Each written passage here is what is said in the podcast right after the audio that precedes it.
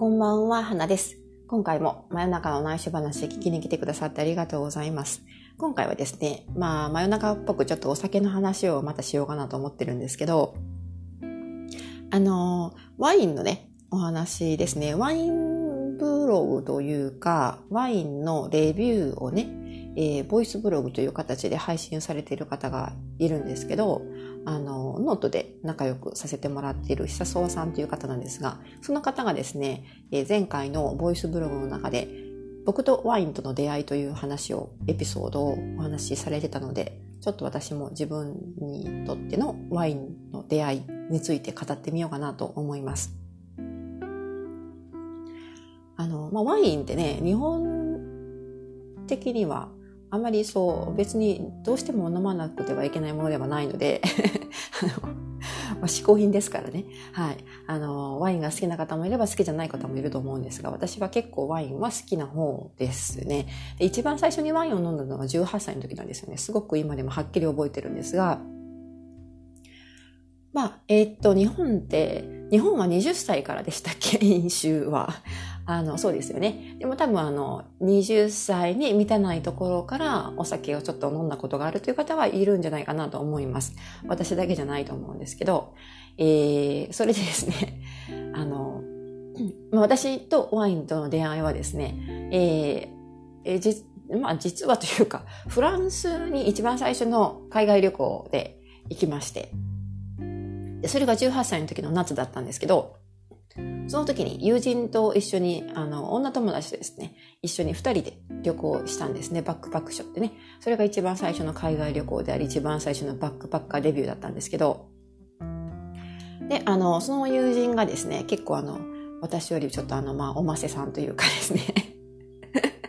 あの、フランスに行ったらワインを飲みたいというので、まあ、彼女もその時は多分ワイン飲むのは初めてだったのかなと思うんですけど、じゃあワインを飲もうという話になってですね、その道端で売っている、えー、一かごにどっさりこう盛られて、えー、さんさんと降り注ぐ日光の中ですね どういう状態で保存されているのかもよくわからないので、確か300円ぐらいだと思うんですよ。のテーブルワインを1本赤ワインを買ってきて、で、それを2人で、えー、ホテルに持ち込んでですね、ホテルの部屋で飲んだのが一番最初のワインだったんですね。もう何を飲んだのか全然覚えてないですけどね、覚え、まあ覚えられないですよね。一番最初で、まあ、完全に全てフランス語の世界だったので。でですね、まあ、一番最初に飲んだ時の感想はですね、まあ、うん、どうかなあんまりそんなに美味しい、対して美味しいとか思わなかったような気がするんですけど、でもやっぱりね、あの、もったいないから全部飲んじゃったんですけど、その時に、えー、まあ、ワインをね、飲みましょうという話になって、やっぱり何かちょっとね、つまみみたいなのが欲しいじゃないですか。それでクリームチーズのね、えー、クリームチーズにちょこちょこっとなんかあの、ハーブとかトマトとかが上にトッピングされてるような、そういうものを一緒にスーパーマーケットで買ってきてですね、それで飲んでたんですよ。でそのチーズが美味しかったのをよく覚えてるんですよね。で、まあ、そんな感じで、それが私のワインデビューでした。で、その後は、その、その後はというか、その当時はですね、まだあの、日本でこれほどいろんなワインが入ってきてなくてですね、で、まあ、今ではね、あの、1000円ワインとか、1000円以下のワインとかも普通に売られてますけれど、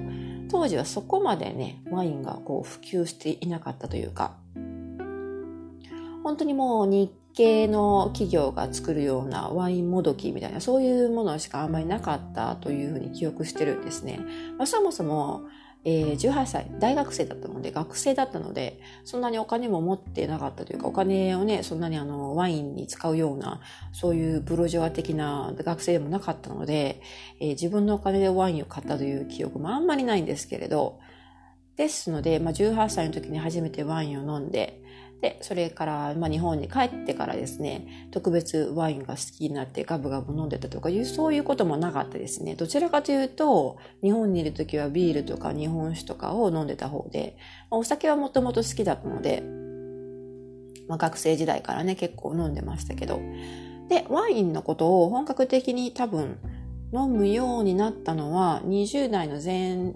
前半中盤ぐらいかな半ば頃かもしれないですね。それでもあのまあそろそろ、えー、1000円ワインとかでもそれなりに飲めるワインとかが出てきた頃というか、まあ多分その時期にたまたまそういうふうに興味が向いたというのがあるんだと思うんですが、それで、まあ、例えば週に1回とかね、の週末とかね、ちょっと特別な時に1000円ワインを買ってきてですね、飲んでたというのが、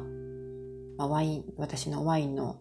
飲み始めというか習慣的な飲み始めですね。だと思います。はい。で、と、まあその時はまだね、あの、今ほどいろんなワインが入ってなくて、まあ、1000円ワインというと、ほとんどがチリワインとかが多かったですね。まあ、フランスとかも入ってましたけど、フランスのワイン、まあ、1000円でね、飲むんだったらやっぱりね、フランスのワインよりもチリワインとかの方が美味しかったので、チリとかオーストラリア、あとカリフォルニアとか、その辺のワインばっかり飲んでたような気がします。で、あの、まあ、そうですね。基本的にはね、私はどちらかというとやっぱり赤ワインが好きなんですけど、でも最近は結構白ワインとかも飲むようになりまして、で、まあ、カナダに住むようになってから、まあ、その、その、まあ、カナダに来る前に香港にしばらくいたんですけど、香港でも、まあ自分の自宅で飲む時には結構ワインを飲んでたかなという気がしますね。まあ、香港ではね、結構あの、いいお給料をもらってたので、大体 ワインを買う時は、香港のワインもそれほど安くはないんです。お安くないんですよね。あの、たくさんの国から、こう、いろんなものが集まってくる、まあ、貿易の街というかね、都市なので、えー、品揃えはかなり豊かなんですけど、それほどむちゃむちゃそれで安いというわけではなくてですね、結構自分で買う時には2000円台ぐらいのワインがをメインに買ってたような気がしますね。あの、そもそもワインをね、それほどガブガブ飲むという習慣ではなかったんですよ、その時はまたね。ですので、まあ、2000円ぐらいのワインを1本買っとけば、まあ、1日2日、2日以上は持つかなという感じだったので、あの、まあ、毎日ワインを飲むわけでもないんでね、あの、まあ、飲む時には、まあ、ちょっといいのを飲もうかなという感じで、それぐらいのワインを買ってましたね。で、えー、その後、カナダに引っ越してきて、で、こちらの方はね、もうワインケース買いしますからね。うちも、うちもというか、まあ、夫も、あの、お酒は好きなので、えー、二人で買い物とかね、あの、ちょっと安いワイン屋さんとかに行くと、結構、あの、一ケース以上というか、二ケースぐらい買ってしまうことがあるんですけど、まあ、ですので結構ね、飲んでますね。あの、今の自分の人生的には、これまでの人生の中では、ここ数年が一番ワインを飲んで消費してるんじゃないかなというふうに思います。はい。で、あの、まあ最近はですね、比較的、えー、まあ日本円にすると大体1000円前後ぐらいのワインが多いかなと思いますね。はい。カナダの、まあ大体、あの、10ドルが日本円の1000円という感覚があるんですけども、厳密に言うと、えー、カナダドルの10ドルっていうのは日本円で850円とか、900円弱とか、それぐらいの、えー、レートになるはずなんですよね。で、まあ、とにかく、まあ、大体10ドル台のワインを買うことが多くてですね、まあ、そこに、あの、こっちはタックスがプラスされるので、まあ、大体11ドル、12ドルから、まあ、14ドルぐらいの範囲で買うことが多いですね。まあ、ちょっといいものを飲もうかなと思う時にはですね、16ドルとか18ドルとか、まあ、20ドル弱みたいな、そういうくらいの、えー、価格で購入することが多いです。はい。で、やっぱりあの、日本も、どうでしょうかね。最近は結構いろんなワインがね、いろんな国から入ってきてると思うんですけど、まあ、こちらはカナダなので、その輸入のね、そのルートが違うというか、やっぱりあの、ヨーロッパ系のワインが多いというかですね、ヨーロッパ系といっても、フランスとか、まあ、フランス、イタリア、スペインとか有名ですよね。それ以外にもですね、あ、ドイツワインも有名ですよね。それ以外にもですね、えー、結構あの、日本人からするとマイナーなところからも、国からもあの、ワインが入ってきますね。ハンガリーとか、あとは、えー、ギリシャギリシャかなあとはその東ヨーロッパとか、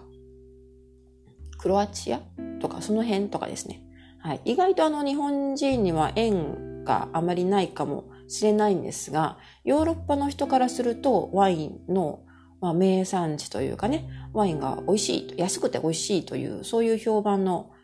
国からも結構、あの、輸入ワインが入ってきます。で、カナダの、カナダもあの国産のワインというのがあるんですが、国産のワインはね、あんまりあの、お買い得感がないんです、ないんですよね、不思議なことに。で、まあ、ど、あの、うん、どうでしょうね。やっぱり比較すると、値段の割にはちょっとあの、いまいちかなというものが多くてですね、なんとなくカナダワインはあんまり買う機会が頻度が少ないんですけれど、何かセールとかね、よっぽど何かディスカウントとかがあったら買うこともあるんですけど、あとは、えー、そうですね。やっぱりあの、まあ、日本でも一般的なチリとかアルゼンチン、ニュージーランド、オーストラリア、この辺はよく入ってきますね。カリフォルニアワインとかも多いです。はい。まあ、そんな感じでしょうか。最近お気に入りは結構あの、スペインワインとかね、気に入って飲んでたりするんですけど、まあ、なかなかちょっとね、癖のあるものも多いので、まあ、好き嫌いが分かれるところかなと思ったりもします。で、やはりあの、こっち、私が今住んでいるところはケベック州なんですけど、もともとあの、フランスのね、植民地で、フランス系移民が多くて、あの、フランス文化に偏ってるところがあるんですよね。それで、あの、フランスワインはね、やっぱりこう、手に入りやすいものが多いです。はい。いろんなフランスワインが入ってきますが、あの、じゃあ微妙といえば微妙ですよね。フランスワインってあの1000円ぐらいのフランスワインを買うと結構失敗することが多いので、ちょっとあの、こ今日は奮発して15ドルとかね、16ドルとか、それぐらいのワインを買おうかなという時にはフランスワインを選ぶこともあります。って感じでしょうかね、ワインに関してはね。はい。こういうワインの話をしてるとね、ワインが飲みたくなってくるんですが、まあ、今はね、まだこの収録している時点でまだここ、こっちは朝なので、まだまだ飲みませんけれども、そういう感じでした。私とワインとの出会いということで、そういうテーマでちょっとダラダラ喋ってみたんですけれど、はい。まあ、なかなかね、えー、ワインも奥が深いので、これだけ結構飲んでるような、飲んでるつもりですけれども、まだまだ知らない世界もたくさんありますね。ということで、今回は以上にしておきたいと思います。最後まで聞いてくださってありがとうございました。もしよかったら、まだ登録されていない方はですね、チャンネル登録とかお気に入り登録よろしくお願いしますということで。はい。では、よかったらまた明日